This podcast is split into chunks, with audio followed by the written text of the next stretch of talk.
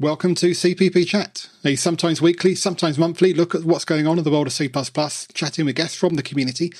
But an immutable part of this introduction is John's persistent disclaimer. Thank you, Phil. I think this is very important that everyone know this. The information provided by Functional Remedies we, us, or our, on the site is for general information purposes only. All information on the site is provided in good faith. However, we make no representation or warranty of any kind, expressed or implied, regarding the accuracy, adequacy, validity, reliability, availability, or completeness of any information on this site. So, I want everybody to know that. Ah, uh, we have uh, a guest with us today, uh, JuanPe, who has who has spoken a number of times at CPP Con, but he's broken my heart by saying he's not planning to come this year. Yeah, I'm very sorry about that. Oh no. Yeah. All right. Well, we'll miss you. Yeah. Um, Next year. But uh, but tell us uh, tell us what you've been um, uh, been interested in recently, and uh, you said you had an idea maybe for meeting C Uh, yeah. So um, actually, like the topic that has like preoccupied me the most over the last few years, and actually it's been like most of my recurrent uh, topics I've brought also to CPPCon is somehow value semantics or how to make value semantics a scale at various level, uh, promoting this thing that now Tony Van Eerd and me are trying to push into people, which is value oriented design. And um, yeah, so now there is some work I'm doing in basically some open source libraries to support this value oriented design that I will hope to have fleshed out and be ready to show by the end of the year. Yeah. Okay. So this is this is kind of in the path of some of the talks that you've given at CPPCon, right? Um, yeah, exactly. Yeah. So I think um, at CPPCon, so two years ago, I talked about immutable data structures um, which was uh, a little. So let's like, dive into that because yeah. that sounds just almost like a contradiction in term. Not quite a contradiction, but it's like, wait a minute, I I'm storing data there, but if I store it, I can't change it. That doesn't seem right. Yeah, right. So explain what's the purpose of it first, and then we can talk about how those things work. Yeah, exactly. So when when we talk about immutability, right, it doesn't mean that you're refusing change. It means that change has to be somehow explicit and represented by different values, right? So uh, when we say that it's immutable, it's the object is immutable. So the data structure object is immutable, but you can say I add something to a vector or a map, and then you get a new version of the container with the new data in it right? Right. So it's um, so there is change in this sense, but this change is reflected as a new value instead of manipulating the previous object in memory. So it's a functional way of looking at at data stores. Exactly. So th- this basically comes from functional programming. Um, even though, yeah, I've been trying not to refer to functional programming that much in my work lately, even though it's obviously inspired by functional programming. Yeah, and that's where, where it's coming from. Yeah. Ivan also seems to be running away from this term. yeah.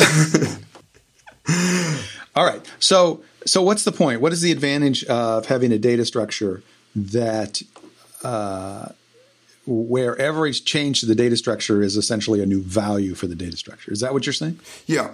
Um, so there are two major advantages that come to mind like quickly. Like the first one is obviously for concurrency uh-huh. because basically, uh, you know, there is when you're talking about concurrency, there is the hell corner. If you make like this diagram of state, mutable state, shared state, local state, non-local and not immutable, whatever. Um, and there is the hell's corner, which is basically shared mutable state, right? Um, so normally we avoid this by either, well, having state local, but that stops you from communicating. Right. Or by, you know, adding complicated synchronization mechanisms. Which we all love. Yeah, which we all do, right? But basically, if you make things immutable, then you can share them safely between threads. Uh, there's no race condition if you remove, you know, mutability from the equation, right? Mm-hmm. Uh, so, so yeah, this enables completely new patterns of doing like concurrent programs where you basically share uh, basically you share by communicating instead of communicating through sharing. I think that word that word actually comes from the Go community, which is not particularly functional, but um, you know it's basically this idea of using message passing. Um, as a mechanism, you know, to communicate between concurrent entities instead of, you know, using mutexes and banging on shared memory. Mm-hmm. Um, and now these messages, you know, if they're going to be big and whatnot, you need the special data structures to avoid too much copying. Mm-hmm. And that's where these data structures come, come in play. Then the second advantage is um, that uh, it's what I will call its value semantics, enabling value semantics at scale. Um, because I think one of the major problems that people face when trying to apply value semantics in the traditional, you know, C++ value semantic way, right? Having value types. Um, at sufficiently large scale is that, well, value semantics are normally tied in C++ to deep copying, right?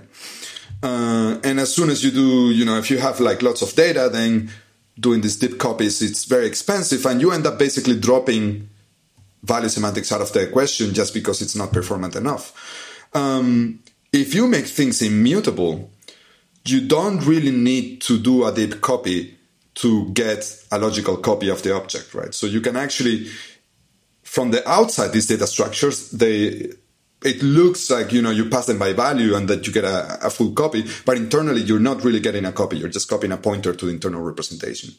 And, and the same things happen actually with these manipulation operations that i was mentioning before right? So when you push something into a vector uh, you don't copy the whole vector uh, to get this new manipulated version. You copy only a chunk of it. So as you create these new versions of the data, right? As you uh, evolve the data structure, you're always keeping the history there if you want. Uh, but this history is somewhat compact because there is this property that is called structural sharing, which means that the different versions of the data structure that come from a common root actually share a structure internally. Okay. So right, and and this is enabled by this immutability, right? It's only like you don't see, um, like from the outside, you you don't see, you know, this, right? Like from the outside, it's all like independent values, etc. Yeah. So let me see that I understand. Yeah. And we'll we'll ignore how the magic happens, but for right now, let's assume. Yeah, exactly. I'm running on a thread. Yeah. I communicate with you on another thread. I want to give you a bunch of data. So I give you an entire data structure worth of data. Yeah and that's and that's safe without locking because what I'm really giving you some magic is happening but I'm really giving you a snapshot of a storage exactly so that after I give it to you I can continue to add more and more data to it exactly and then push it to you again and this never requires locking because you don't see the things that I add because what you got the first time is some kind of pointer into some data structure that is stable and never mutates but I can mutate it. But when I do mutate it, I'm not changing what you see until I push it to you again and say, no, no, no, here's the new data structure. Is that how it works? That's exactly how it works. Yeah. So, all right. Now tell me how that magic happens. So, so yeah, it's this ability to get like snapshots for free, right?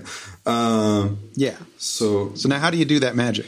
How do you do that magic? Well, basically, um, I, I, was giving some hint before, right? With this structural sharing. So, um, the data structure is obviously not going to be uh, completely flat like uh, it's not going to be a single buffer like a vector. Exactly, right? Because if you have a single buffer, right, as soon as you create a new version of the buffer, uh, I mean, if you want to change the buffer, yeah, either you manipulate it in place, which is what we don't want to do, and if you want to have a new version of it, then you have to copy the whole buffer, right, to be able to be able to keep it flat.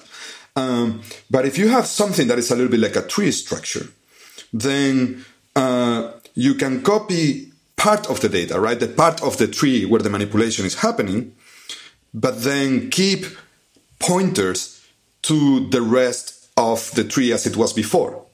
Okay? Um, so, yeah, these data structures, even though sometimes they, uh, they use names like vectors or hash map, you know, that imply hash tables, they're never fully, fully flat in the same way that, you know, a real vector or a, a real vector is. A C++ vector is. Right. right? What's a real vector is a different topic. Uh, There is some additional level of indirection to support the magic that's going on. there is some additional level of indirection, yeah. But um, I mean, I mean that I talk about this more in the talks and whatnot. Uh, it's surprisingly low amount of indirection actually uh, that you require. Like, um, for example, uh, this library of immutable data structures that I built provides a type called immutable vector, right? That tries to have similar uh, performance properties to a standard vector, um, but in this immutable sense. And iterating over it is just 1.5 like the overhead is you know 1.5 over iterating over a standard vector uh, which is really low considering that basically iterating over a standard vector has like it's almost like for free right?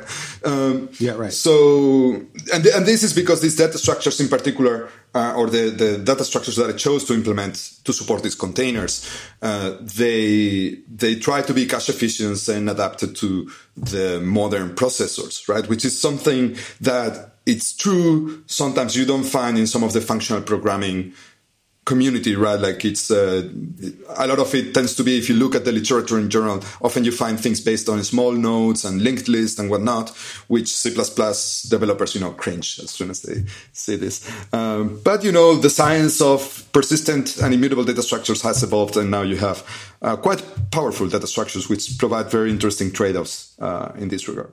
So, how have you packaged this? Is this something that someone would find in Boost? Is it something that someone doing message passing using ASIO or the networking TS could just use as part of what they're working on? Uh, I guess you, you don't have any locks in it, right? So, yeah, it, yeah. So this is a open source library. Uh, it's not integrated in Boost or any you know big package, uh, but it's on GitHub under my name slash Immer.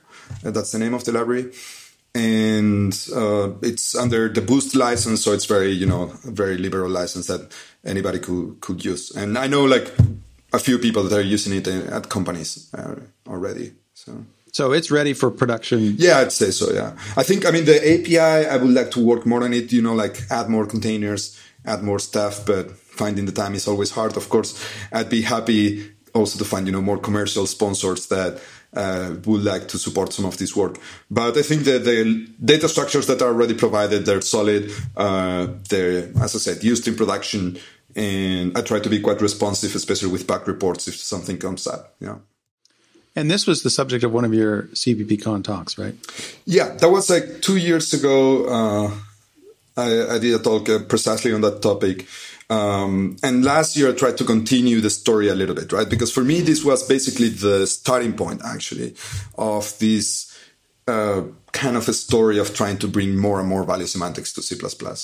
Um, so last year I did another talk, which was on the one hand, a little bit like a prequel uh, to actually the immutable data structures talk because it was, um, you know, talking about value semantics in general, trying to be a bit more philosophical and conceptual about it.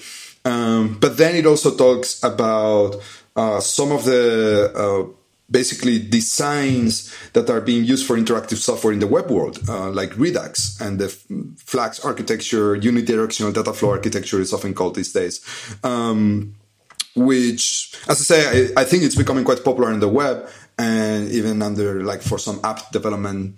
Uh, but I think it hasn't really been heard much in the C++ world. So I'm trying to, to bring this uh, here. Yeah. But it, yeah, it's not language specific. It's more of a design approach. Completely. Yeah. And actually, in, in a way, C++ is a very good language for this kind of thing because C++, um, you know, it has value semantics as a core part of the language, right? Like if you're doing these things in Java, yeah, right. uh, doing value stuff in Java is hard because the language goes a little bit against you as soon as, you know, uh, like there's no way to specify value semantics at an object level or at a class level. Uh, they have something in, in, in, Java 9, but it's still, you know, I think there, there's still some quirks to it. And in, and in C++, I think we have like very nice tools for, for doing this. Uh, so yeah, I think we, we should be doing more more of this. So um, you also did a talk on transducers. Was that before the Immer? Yeah, that was in 2015. Yeah, Immer yeah. library. When yeah. So what what what are transducers? So transducers are also an abstraction that comes from Clojure actually, which has uh, the mutable data structures I implemented also come from Clojure. It's been a very ins- inspiring language for me. Um, and they are an abstraction for describing transformations over sequential processes, which is something that sounds very abstract. Um, and to simplify, try to put it in one sentence, it's like a generalized version of the range algorithms, right? Like map, filter, and whatnot, um, that are independent of the notion of range. So you can actually apply them to a range if you want to, but you can apply it to other things that somehow behave sequentially. And most interestingly, to things that are push based. So you can apply it to, let's say, uh, GUI events, or you can apply it to uh, network packages, you know, to things, sequences that happen over time as opposed to sequences that are already stored in memory somehow. Um, yeah. And yeah, that comes from Clojure. Um, and yeah, that that's from the time when I thought that selling functional programmer uh, functional programming to C++ developers was interesting. Which uh, now, uh, as I said, I try to stay a little bit away from it uh, and focus more on this topic of uh, of value based design. that so what you're saying, I mean. Yeah. Um, so this was one of the things when I read, hmm. which I haven't finished yet, but I'm enjoying very much Ivan's book on functional programming. Um, the first part of it, as I'm reading it, it's like, well, this is just good programming. Hmm. This is just good value semantic programming, yeah, right? Yeah. There's nothing, you know. Then you start getting into function composition and stuff like that. And you say, okay, this is kind of weird, but the basic ideas are just writing really good code. Hmm. At least that's what it looks like to me. Yeah. And um, and good value semantic code, yeah. right? And so that's what you're. At least I think of this. It, it, it could be that you start talking about functional programming in C++. People say, "Well, this is not a functional programming language, and I'm not going to I'm not going to listen." But the truth is, there's so much that there's so much of a discipline there that if you follow this discipline of uh, minimizing state and minimizing uh, mutability and all these kinds of things, even if you can't get to the 100% mark, there's just at, at every level where you reduce that, you find you have code that's easier to reason about. Yeah, completely. And I think uh, like C allows us to take some of the functional programming principles, um, but apply it in an idiosyncratic way, right? So uh, idiosyncratic or idiomatic in a different way, basically, that somehow reconciles often uh, procedural programming and functional programming. Uh, because in C++, yeah, thanks to value types, you can have write a pure function in a procedural way, right? uh, like you can have, you know, I take a struct by value, return a new one by value mm-hmm. in the body of it. I'm just messing with the attributes and assigning to them and I have a for loop and a counter. I, I can do, you know, the imperative stuff, mm-hmm. but the signature of my function is still a, a, a, pure function. Now, is this functional programming? I don't know, right? Uh, it's uh, from the point of view of the API, it is. Shh, don't tell anybody.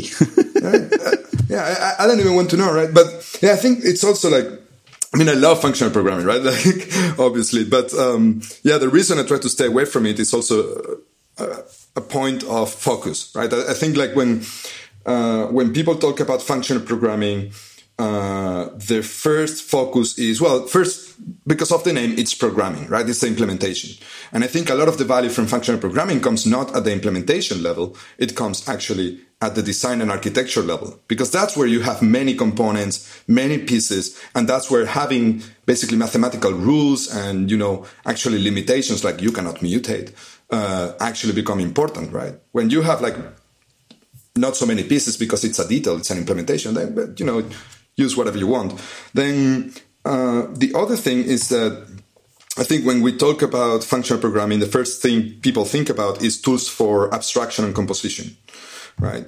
Uh, and this uh, is basically means higher order functions and then categorical constructions like monads and all this stuff. Uh, which is kind of scary for a lot of oh, people. We definitely can't use that word. We, we, don't use that word on this show. That's we all have to go run. yeah, I'm sorry. so we We'll have to edit that out, Phil. Right? You're gonna edit that out in post. Yeah. Two strikes and you're out. Oops. uh, yeah, the, the M word. Right. So the, the burrito was it like?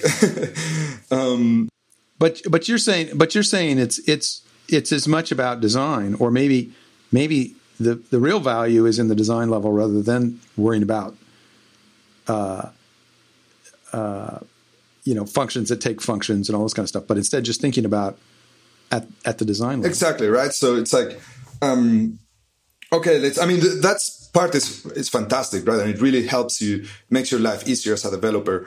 Um, but yeah, when you're designing the system, let's think about our value types. Let's try to design our data model of an application, right? If you have like an interactive software that's big enough, you want to have a data model. Can this data model be a value type?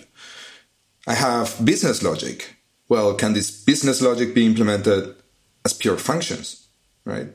And for that, I don't need anything fancy. I don't need templates. I don't need, you know, high order functions. I just need functions that take a value and return by value. It's like C++ 98, you know. Uh, you can do all this stuff with the things that you learn in an introduction to C++ course. Um, uh, it's just about, you know, yeah, leveraging this and, and, and working around the design constraints that you're imposing yourself. Of course, when you're when you're taking this value based uh, approach, and and of course you hit walls often, right? For me, actually, the first wall was you know the deep copying issue, and that's why I made I made the immutable data structure project, right? Like, um, and, and there are other walls you you can hit, uh, but yeah, I think like it's interesting to see like how far can I push it, you know, like having simple value types and having, you know, simple functions and and breaking out of I don't know, maybe the traditional more graph of mutable objects way of looking at software design. And and the payoff being easier to read about the code, more easily adaptable as concurrency. Yeah, of course. That's clearly one advantage is uh, that it's much easier to adapt your code to be concurrent. Um, it's uh, great for testability as well. Um, it's very nice for decoupling certain kinds of things. Certain kinds of features are very easy to implement. Like undo is one of the canonical like examples of a feature that is very hard to to implement in, in a mutable world, but that it becomes almost trivial in in a value based world. Um, so so yeah, it's I think it really helps uh, with quite a bunch of otherwise complicated complicated problems. Seems like your uh, immutable data structure just invites the ability to roll back, right? You can do undos on that very easily. Exactly right, because you can just keep around the old version, uh, and and if you want to undo, well, you just set the state to whatever it was before of the whole thing, right? Instead of uh, having to implement, like, you know, in the command pattern that they teach you in the uh, design patterns book from the Gang of Four, uh, you had to implement basically your business logic twice, one in one direction, one in the other direction, and store it as an object somewhere. Uh, here, just keep a history of states and just roll back to the previous state. Now, you don't even need an immutable data structure for that. Actually, if you're also applying your application logic as pure functions, uh, you can also store maybe a snapshot, but not a snapshot for every single state, just one from time to time, and then store the events that happen. And since your functions are now uh, deterministic, you can also just go back in time to your last snapshot and replay the actions until the present. Uh, which of course then becomes ON to the amount of things that happened between the snapshot and now. Uh, but you know, they, it becomes very playful in this sense. You know, the uh, depending on, on, on the trade-offs, you can do one thing or the other, combine them actually. Um, but yeah, yeah, I think like a lot of this also comes from uh, a trend maybe of trying to to break out of or beyond object oriented programming. And I find also quite refreshing in the C community this uh, data oriented design uh, movement, um, which in many ways it promotes a lot of the things we also talk about when we talk about value oriented design. Uh, I think they just come from a very different community and they have a different focus. Like they, they focus on different trade offs, right? Where they come from the game gaming world and they focus on performance uh, beyond almost anything else. Um, but a lot of the conclusions they reach end up being quite similar, actually, when it comes to designing data types, you know, having designing the data first, uh, being explicit about your data and the relationships, being explicit about identity to be able to decouple, to decouple data layout from uh, entity layout. Um, yeah, so uh, if you're excited about data oriented design, I think that has becoming like quite hyped in the C++ uh, world. Uh, I think value oriented design maybe provides you like a, another way to look at um, a similar way to go beyond object oriented programming. So, um, one of the things that you also talked about was unidirectional data flow architecture. Yeah. Does that mean you can't do undos? what does that mean? yeah. Well, data flows just in one direction, right? Um, which uh, is a little bit different from how you normally uh, design um, design interactive software, where traditionally you have a basically mutation based interpretation of the MVC pattern, the model view controller pattern, uh, where you have the model, the controllers, and the views, and uh, the view, let's say, knows about the model because it has to draw it, but then the model is mutable, so it also has to have callbacks pointing at the view back.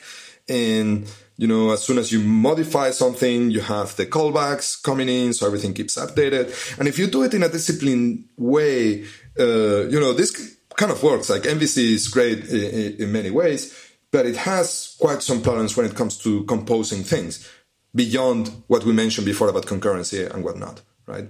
Um, the traditional example is that, well, if as soon as you modify a property in the model, it notifies via callback, then I cannot use modifications of this property as part of a bigger compound operation because then I'm gonna see invalid like intermediate state in the in the UI, right?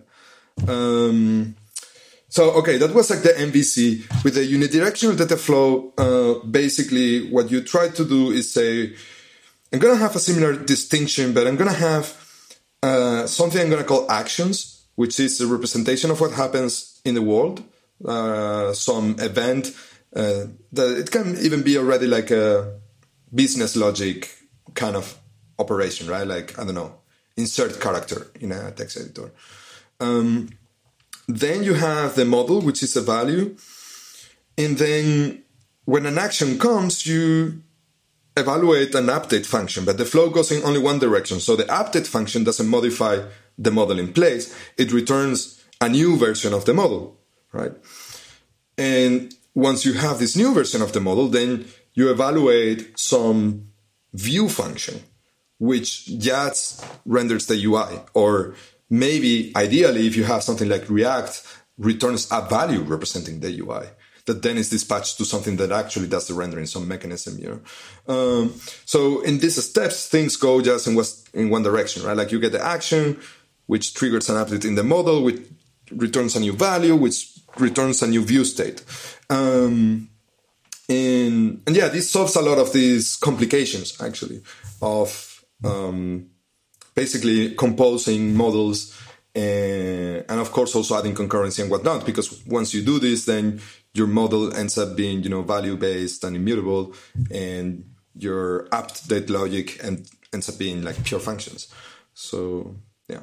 So this is a, a a new world of trying to design user user interfaces that are that are not based on object oriented programming and uh, and using kind of the React model. Uh, yeah, basically, yeah. Actually, so um, a lot of this comes from um, a library. Uh, from JavaScript that is called um, Redux, uh, that is very often used combined with React. Um, even though you don't actually need to use React to use this library.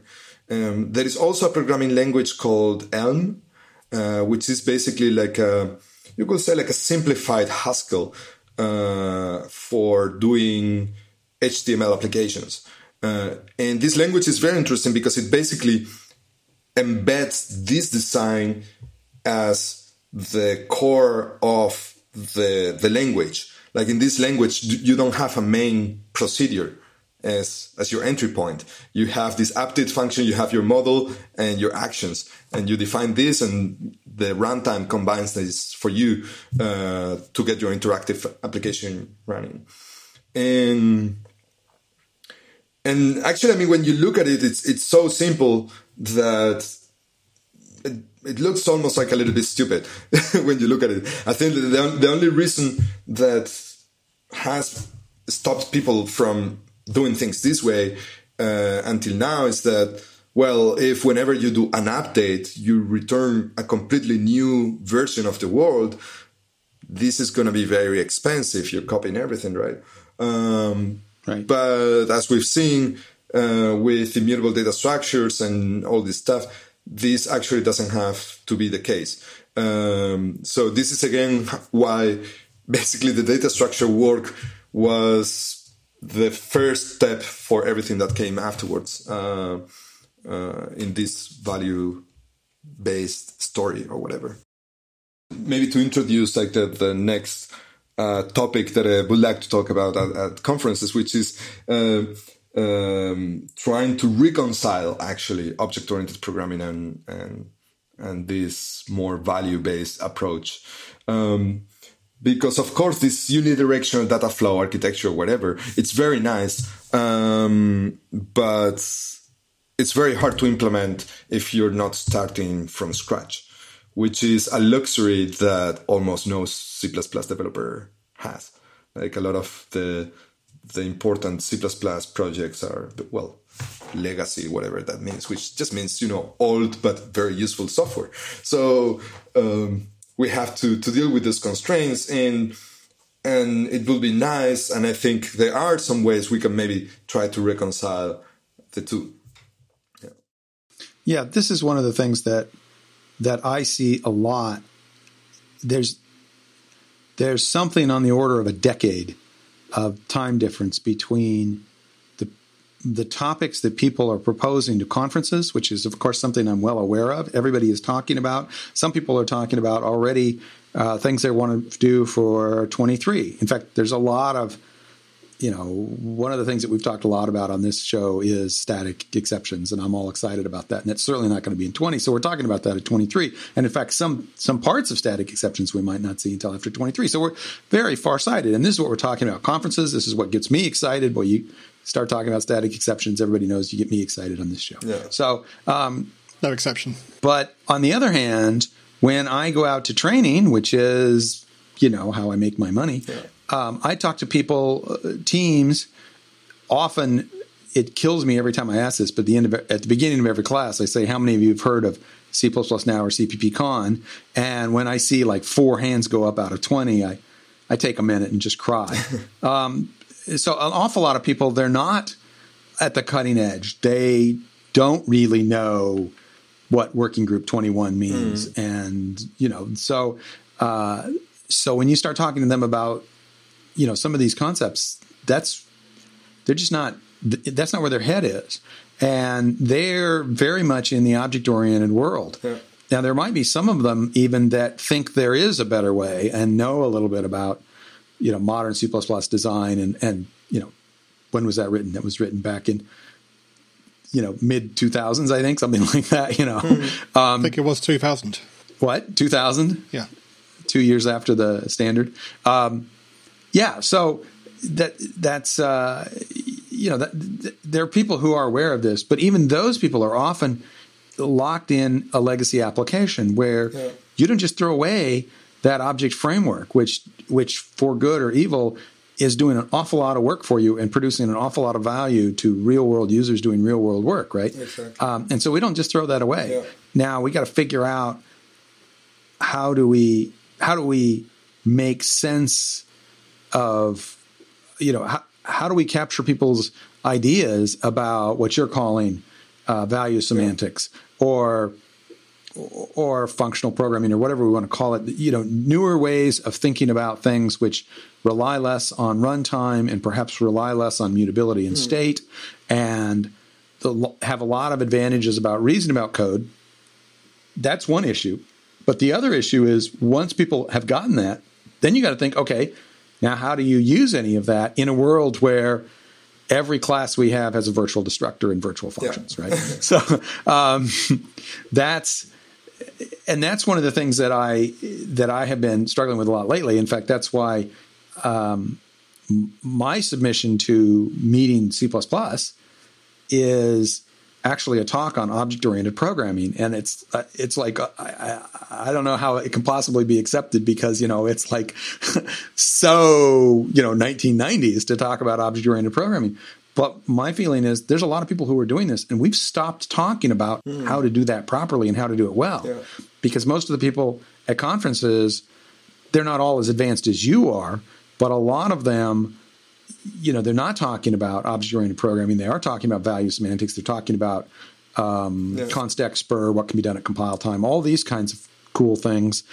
And I just think that there's a lot of things that we learned in the 90s and the 2000s that are not being talked about by anyone yeah. because nobody's recommending books for, that are that old and nobody's talking about those things.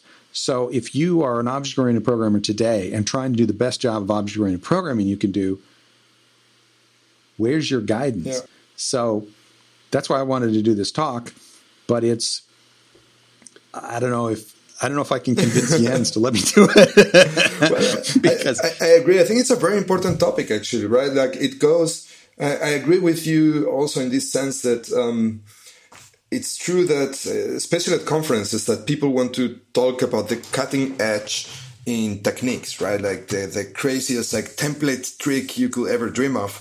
Um, which which is right. They should. Yeah, of course. That's where you should do it. Absolutely. That's where it should be done. Exactly. It's super fun and we're pushing the edge of the language itself. And that's why we go there to mesmerize ourselves. Right. Right. But uh, it's true. Like I think at, at C++ on Sea, like I made this joke in the, in, in the introduction to the talk where I, where I said, you know, my talk is going to be one hour and a half of high quality uh, C++ without the template keyword.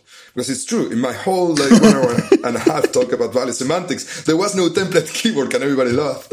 But, um, but it's true. Like I think we, we've lost a little bit contact with, you know, the basic tools and how to apply them to design. Like we don't talk anymore that much about, uh, concrete, you know, designs and even like MVC and object oriented and uh, architecture. And, and yeah, well, there, there are some refreshing, as I said, some refreshing trends with the data oriented design. Uh, and but it's true that I, am very happy also to have the conversation alive about how to do proper object oriented programming and, and yeah, this maybe now trying to talk more about value oriented design is just contributing to this conversation of, you know, what are the design paradigms that C supports and, and how can we reconcile the different paradigms? Because yeah, it's a language where in the end supports multiple paradigms and projects that last 20, 30, 40 years or more uh, they end up having lots of these paradigms. And sometimes the architecture is a little bit of a Frankenstein. Sometimes actually these multiple paradigms actually uh, complement each other for, for the good. Um, so, so let's try to figure how, how these play with each other, right? And, and often, like I, I was saying before, yeah, like the, like one of the limitations to apply value semantics is sometimes legacy code or legacy projects. But even if if you're not using legacy projects, just if you want to use like a nice UI framework, like let's say Qt, right? Uh, and some people say, well, I'm going to write my own UI framework, and then they spend you know a few years working on a UI framework instead of their project because it's a daunting task, especially if you want to support you know uh, accessibility and all and font rendering and whatnot. Anyways, let's not get started on that. Let's say you want to actually use Qt, and Qt has you know it was written in the 90s. It has like a Java style object oriented approach. Uh, and let's say you want to actually use value semantics for your data model because you saw this cool talk about value semantics or whatnot.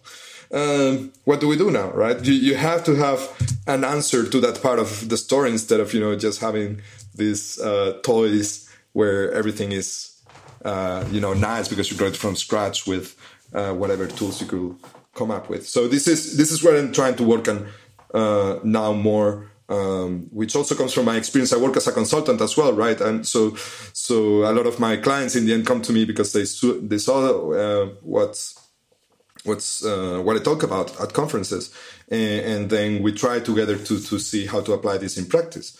Uh, and this basically means resolving these questions about yeah dealing with legacy code, how to incrementally apply value semantics in a code base that doesn't, uh, how to interface between a value based module and an object oriented module, and this kind of stuff. Right. Because if you say to a client or really to anyone, okay, the way to do this is to throw out everything you have now, that's probably the last word you're going to get out before they close the door or hang up exactly. the phone, right? That's not, that's a non starter. Yeah. Right. So we figure out how to, um, how to make this transition is, is, is really key. In fact, you know, I, I in my talk on exception safe coding, one of the really probably the most important thing in the whole talk is in the last few minutes when I say, okay, this is the model for how you go from a code base that that isn't exception safe, a code base that doesn't have where the assumption is that nothing ever throws, so I don't have to worry about it. And now we want to take advantage of some of the power of exceptions. How do you integrate that in? How do you make that work? And there is a way of doing this, which has been proven on a number of very large, you know, multi-million line code bases. Um, there's a, there's a methodology for doing it, but without being able to explain that to people, then you can spend a few hours talking about exception safe code only to have them nod and say, "Yeah, it really looks really good in your world, but in my world, that's going to be dangerous." Yeah. And without you know, this is the transition story. And so I think we need to do the same thing. If you're going to if you're going to train change people around from thinking in terms of of base classes and object oriented framework and instead think in terms of types and value semantics, then you you got to give them a story to this is how you get from here to here. This is how it can be integrated. And I I think one of the things that's that's challenging about that is that that part of the power of of paradigms in general is we can make the assumption that all our code does this because that's what our paradigm is. Mm, yeah. And that's when you mix paradigms that gets really hard to do because you say, well, I'm going to make the assumption that all, oh no, the code doesn't because all the code done in this paradigm doesn't have that. And so you have to think about how how to integrate these things. And it's it's not trivial, but if you can make it work, you can give people a path out of a legacy situation into a better design without requiring that they throw it away and start over from scratch. If you can pull that off, if you can show them the transition solution or the hybrid solution, um, and let them uh, let let them see an integration. Yeah, yeah. So in this case, actually, um, uh, it's interesting because what I've been uh, working on lately is uh, also like library tools that help with this, right? Um, uh, because uh, in the question particularly of integrating um, object-oriented programming and value semantics, um, there is actually a tension where you know when people say sometimes they prefer object-oriented programming, they are right about one thing that object oriented programming gives you that it's very good at, um, which is a sense of modularity, actually, that sometimes you lose a little bit when you move to a functional world to gain composability. And what do I mean by this? I mean that um, in in an object-oriented world, I can have uh, let's say I don't know the typical example where you're making like a car, right? And the car has an engine, and it can have an engine view, right? That has a reference to the engine, and it doesn't have to know that the engine is part of a car to represent the engine, right? Uh, so this is kind of a sense of modularity, right? Like this view is concerned just with the with the engine because it has a pointer to it. Now, this modularity has some flaws because actually the engine can change in ways that you don't expect because there are other people having references to it. Uh, but at least in some sense, at least from a, in a sense of physical coupling, let's say, right? Uh, there is uh, this sense of modularity. If you move to a value world, right? And you say, well, if I want to change the engine, uh, because I don't know, I want to speed up, then I get a new engine. Okay, great. Well, the engine is part of a car. Well, now I need to also get a new car if I want to change the engine, right? so, so this view that right, right, right, right. Let's say you have the engine view. Now, if it wants to change the engine, it needs to also how to create a changed car with a new engine. And maybe this is getting a little bit confusing, but um, but you know there are these challenges that, that you face uh, when when trying to to to assemble things, right? Uh, and, and it's because this tension, right? Like it was very easy to compose right. things to make the engine part of a car, but now it's hard to regain this modularity, basically caring about the engine without caring about the car. I don't think it's a coincidence that the explosion of hype about object oriented programming and the explosion of GUIs happened about the same time, yeah. right? I mean, it was it was the 80s and 90s when uh, the Mac and Windows and Top View and all these other products were trying to introduce, you know, object-oriented programming, or excuse me, uh, GUIs yeah. to to the computing world, and they were all implemented as, or most of them were implemented with some kind of object-oriented programming model. I happen to think that object-oriented programming yeah.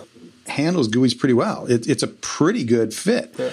Um, now, I've had long discussions with Sean Parent, whose wisdom in this area I certainly bow to, um, and he and he thinks that it's still better to use generic programming to do a UI. Mm. But I do think it's an area where uh, where where object oriented programming tends to work pretty well, yeah.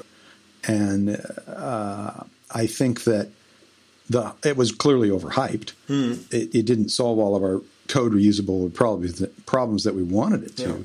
but it solves that particular problem pretty well. It's a pretty good match. Yeah. I think. and believe me, I spent years doing this, right? I was a Mac programmer. I know a little bit about implementing UIs in object oriented programming. Yeah, for sure. It's a pretty good match for the paradigm. Yeah. Um, and um, I'm always anxious to talk to Sean about how, well, how would you do this then? And, uh, and, you know, so interestingly, he he comes up with some kind of interesting type erasure solution. It's like, oh, that is kind of cool. yeah, actually, I mean, I think so. I, I, was proposing the problem. Of course, I think there is a solution to that problem, and um, and I think probably we don't have enough time to really go in, into it right now. As I said, I will be talking about that at conferences probably next year, uh, so there will be more chances to to go into into that but yeah, I, still do think that the value based approach and uh, and basically not so object oriented approaches are actually good for UI as well. And the, one of the big proofs is React and the, and the great success of React, which really has completely changed how people do UIs nowadays because most of the UIs now actually are in the web. Um, but uh, I have a lot of respect also for all the innovations that happen in the object oriented programming world uh, to support UIs. And I agree with you, right? With that, there was uh, basically uh, the MVC uh, design and architecture came from Smalltalk and its very radical object-oriented approach uh, in this very kind of disciplined and and almost yeah like radical and utopian way of doing object oriented programming i think changed uh, like it broadened people's perspectives right? And it, it brought a lot of this you know modularization and and, and it, it, brought a lot a lot of things to to good things to the world of programming. But i think it's good now that now we're having a conversation to absolutely. to say well uh, now that we also i mean the thing is also it's very easy to criticize your ancestors from the perspective of now. It's true that also simply the world of computing is a different world now because, you know, Moore's law is not valid anymore. And now computers are working horizontally. So maybe, you know, concurrency is much more important than it was, you know, 30 years ago, where even the operating system was single user. So, well, and also the compilers of that time yeah. were not up to, uh, you know, the template things that we throw at it now. Um, you can laugh at it, but you know, I think at one point the standard had this section where it kind of suggested minimal limits to things. You know, the uh, um, you know theoretically your compiler can say there's a limit to how many characters you can put in a variable name, yeah. right? So what is that? Well, nobody cares because the, the, practical limit of that is huge. But I think there was a proposal once that you should be able to do 17 levels of templates deep, which at the time was just astounding. And and if you ever tried to do it, your compiler just turned into molasses, right? yeah. But today, if you couldn't handle 17 levels of templates, we would be we would be in a lot of trouble really quick. Yeah. There's a lot of people who are doing things way more complicated than that. But and today's compilers have to be able to handle that. So that's I think you know, we are moving things from runtime to compile time, but that's not free. Yeah. It's it's great for users, but it's uh, but it's only possible because we have uh, compiler technology that just didn't exist in the 90s and and you know is beyond what anybody thought of in the 90s and so yeah I, I think it's like you say it's easy to it's easy to poke fun at uh, or, or find fault with the limitations of previous generations work of our ancestors. But they were doing miraculous things with what they had. And um, and I think that part of part of our improving on what they've done is simply exploiting things that they didn't have yeah. that they couldn't do right? They just didn't have any way of doing it. And in some things i think also you know we we have better parsers better understanding and, and you know there's things that we've just learned but also part of it is you know change in hardware change in networking causes us to think about problems in different ways than they ever did. And um, and of course we learn from their mistakes.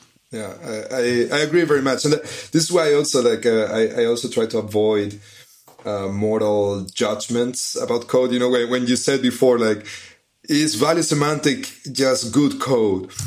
I don't know because I don't know what good code is. You know, like maybe good code is code that helps uh, old people cross the street or something. I don't know.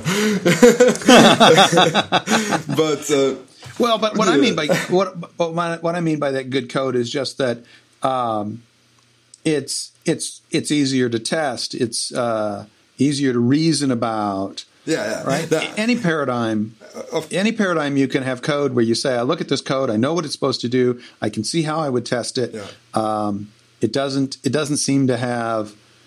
Uh, it follows Scott Meyers' universal privilege, universal um, principle of design, which is that it's easy to use correctly and difficult to use incorrectly, right? Yeah. That's just good code. And it doesn't matter what kind of paradigm you use. Now, some paradigms just naturally do that better than others, I yeah. think. Yeah, um, I just think it's very important for us to to know what what do we mean by good, right? Because this definition of good changes over time. That, that's what I was getting to, right? Like like now we can say, oh, this code that someone wrote 20 years ago is bad. Well, it's not bad. It's just that your definition of good has changed because your constraints are different. And, and you know, there is code that is good for, is easy to change. There is code that is easy, that is performant. There is code that is easy to read. There is code that is easy to write. You know, there is code that is easy to test. There are all these things uh, all these characteristics and it's very hard to satisfy all of them at, at, the same time actually right? And this is you know when you go to talks some people will focus on some aspect and poke at all the things that other people do wrong. But in the end you know we're all smart people trying to do our best. Uh, and and we often just have different constraints. So so yeah let's talk more also about um, yeah what, what constraints what trade-offs are, are, we making when writing the software? Which is basically what we do by designing right? This goes back to the discussion about talking more about design. Design is just choosing constraints. And once you choose certain constraints then you right. you know it's like you put some dots in the map and then you can do a drawing and and everything fits. Uh, but choosing the right constraints and choosing the right trade-offs is very hard. And it's it's a business decision. It's an engineering decision in the whole word whatever it means in its greater sense. That's that's the whole thing. right. Absolutely. There's there's a few things that I wanted to to bring up, but we're, we're getting a bit short of time, and uh, we didn't really go through our news section. There were there were a couple of items that oh we didn't did I wanted we? to bring up there as well, uh, and actually one of them there is a, a link back to all of this, which is that there's a new version of Catch2 out, uh, version two point nine point zero, and the big news there is that it actually includes the the Nonius uh, micro benchmarking framework has been merged in. Uh, and you might wonder what that's got to do with anything we've been talking about. The reason it's relevant is I, I did a talk a couple of years ago at uh, C++ Now on persistent hash array map trees. It's a particular type of persistent data structure. Was this just to get as many buzzwords in one sentence as possible? Was it? That's just in one name. yeah, exactly. You, you, have to watch the talk to see exactly what that's about. It's actually really fascinating. Um, and in that talk, I used Nonius as my micro benchmarking framework specifically. Uh, so, so that was fun. And in the audience was uh, JuanPe, um, and we chatted afterwards. And uh, before the end of the year, he'd actually included a persistent hash array map tree in his Immer framework. So, so see if everything's connected. Yeah. So, um, uh, is the idea of this micro benchmarking so that you know if you have broken performance? Was that the idea? Yeah, obviously you have to be careful with um, any well, any sort of benchmarking, but particularly the micro benchmarking. Uh, it can really mislead you if um, you know it's often not testing what you think it is. Yeah, uh, but it can be good as a guide for for certain things. Um, so yeah, it's for just testing whether a a particular operation which might complete extremely quickly is actually faster than some other comparable very fast operation. Uh, and in my case, it was uh, like adding items to a an associative uh, data structure, for example, and, and how the different types of data structures have different performance characteristics. So even just like seeing the, the, the shape of that as you add more more items, how that changes over time, that, that can be relevant even if the actual absolute figures aren't necessarily accurate. All right. Do we? The, the, this is funny because actually the sorry, the the circle closes around Nonius uh, because I also used Nonius as the benchmarking yes. library for the immutable data structure library that I did, uh, and I ended up actually com- um, contributing a couple of patches to to their HTML report generator uh, as part of you know that usage. And I can very much recommend this library. It's actually I'm very happy that it's included as part of Catch. Uh, they play great together. Yeah, because it's nice also to yeah include some kind of benchmarking uh, benchmarking monitoring as part of your CI pipeline and testing pipeline somehow. Uh, absolutely, and uh, I should say I, I, can take no credit for this at all because uh, I didn't didn't touch the the PRs. That was all handled by other people, particularly um, uh, Martin as ever overseeing that. So um, big thanks to him again. So I don't even know how it's come out, but um, it's in the latest release. So I'm going to play with it myself. Uh, but I did start adding a micro benchmarking framework to catch uh, a year or so ago before um, the author of uh, Nonius actually approached me and we, we, we, talked about including it. And I wanted to get that in there because well, the face of it, it seems like they're completely different things. Micro benchmarking and unit testing, um, they are different things. And I did hesitate to, to do it, but in many ways, they, they just run the same sort of way. Uh, and the, the same sort of approaches you might want to use uh, apply um, in both forms of, of, testing. So having a single place that you could you could do that actually keep the code together did actually make a lot of sense in the end. So I didn't quite. I think there was a little glitch, and I didn't quite hear what you were saying when you were talking about how this works. Are you saying you uh, you you write your your test so that you do something with your code and then you do something with some alternative, and that way you, it's isolating essentially the hardware. We could run this on a faster machine or a slower machine because all you're really testing is not does it perform in so many you know in so many seconds but you're instead saying does it does this method perform at least as fast as this method? Is that is that what we're saying? Uh, that is one one use. Yeah that's that's what i've tended to use it for. Obviously you can compare it against previous versions of the same algorithm that sort of thing but i think yeah comparing the the, the relative performance characteristics of multiple solutions rather than just the absolute metrics is is important. Even then, it can lead you astray because obviously how you run something in isolation can differ in how it runs on the machine Right. compared to when you're running it in the context of a code and you get different types of cache warm ups and so on. Right. Um, so take it all with a pinch of salt, but And you also may have a situation where you've you've made the choice to slow something down because you've made it easier for the caller to avoid doing something even more expensive. right, Right. Uh, and you might just want to measure what the cost of that is as well. So that that can also be useful. So in the the case of um, uh, the, the talk that I mentioned about the persistent hash array map tree, I wanted to see how the performance of this uh, persistent data structure for storing associated data compared to just using um, std map and std unordered map, std set, the, the, the standard containers. Like, again, you know, a particular implementation of those, because they also vary, um, to to make sure you weren't giving up too much. And in fact, they, they outperform them in, in most cases. So we should probably touch on anything else we need to touch on because we're getting low on time here. Yeah, I think negative two minutes. Yeah, that's right. I wanted to announce that C++ Now the the videos are up.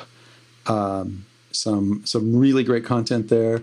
Um, I really don't know. I think the two that that people are most looking forward to, and I'm not even sure if those two are up, but a, a number of people have have remarked on Hana's talk because. Uh, and, and in fact, her slides are available, and her slides actually include this magic where you can literally, in the slide, you can type in your regular expression and watch it watch the state machine being being created on the slide. Yeah. Um, that's just too amazing. That, that is amazing. And then the other one is uh, uh, Conor's talk, which won all the awards. Uh, so people are looking forward to that. Um, we let's see, uh, the Italian C and the Paris C have both uh, are both over now. So I guess we're still waiting for videos on that. I saw a lot of tweets come out while Andrei was speaking. Uh, his keynote at the Italian one got a lot of people interested. Um, CPPCon, we're right in the in the situation where we've done most of the rating of sessions, and now we're figuring out which ones are actually going to be part of the program. Uh, I think meeting C++, the they're also in the review process. So if you are a previous attendee, I think you get to vote, so you can do reviews. Um, is there other news? Oh, we also have this announcement from Robert Ramey of this incredibly controversial uh, blog post that he's writing. I wish we had time to talk about it, but I guess we're not going to be able to talk about it. I just um, everybody will just have to stay tuned for that. I I would say we should get him back on the show, but uh, we should leave him some time to actually write this blog post. Well, yeah, well, yeah, Robert, get that post written so we can have you back on. Anyway, um, until then, we'll wish everyone safe coding. Safe coding. Safe coding.